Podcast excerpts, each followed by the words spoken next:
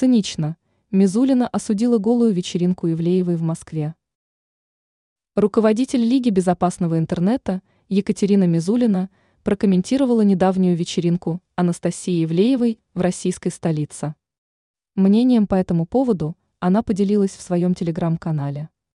Она полагает, что проведение подобных мероприятий, в то время как бойцы гибнут на спецоперации, является циничным. Она указала на то, что бойцы на фронте в данном случае сражаются не за это.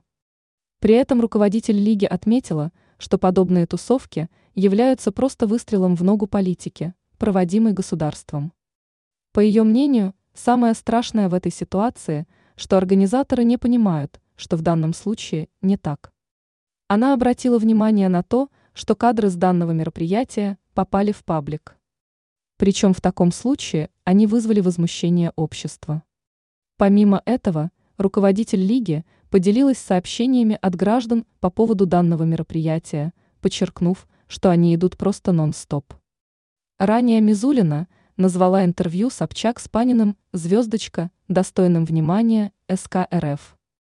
Звездочка – лицо, признанное иноагентом по решению Минюста РФ.